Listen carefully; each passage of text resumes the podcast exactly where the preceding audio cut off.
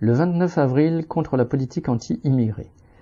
Dans la surenchère raciste à laquelle se livrent le gouvernement Macron et les Ciotti, Le Pen, Zemmour et autres qui font de la chasse aux migrants leur fonds de commerce, le projet de loi Asile et immigration de Darmanin revient sur le devant de la scène.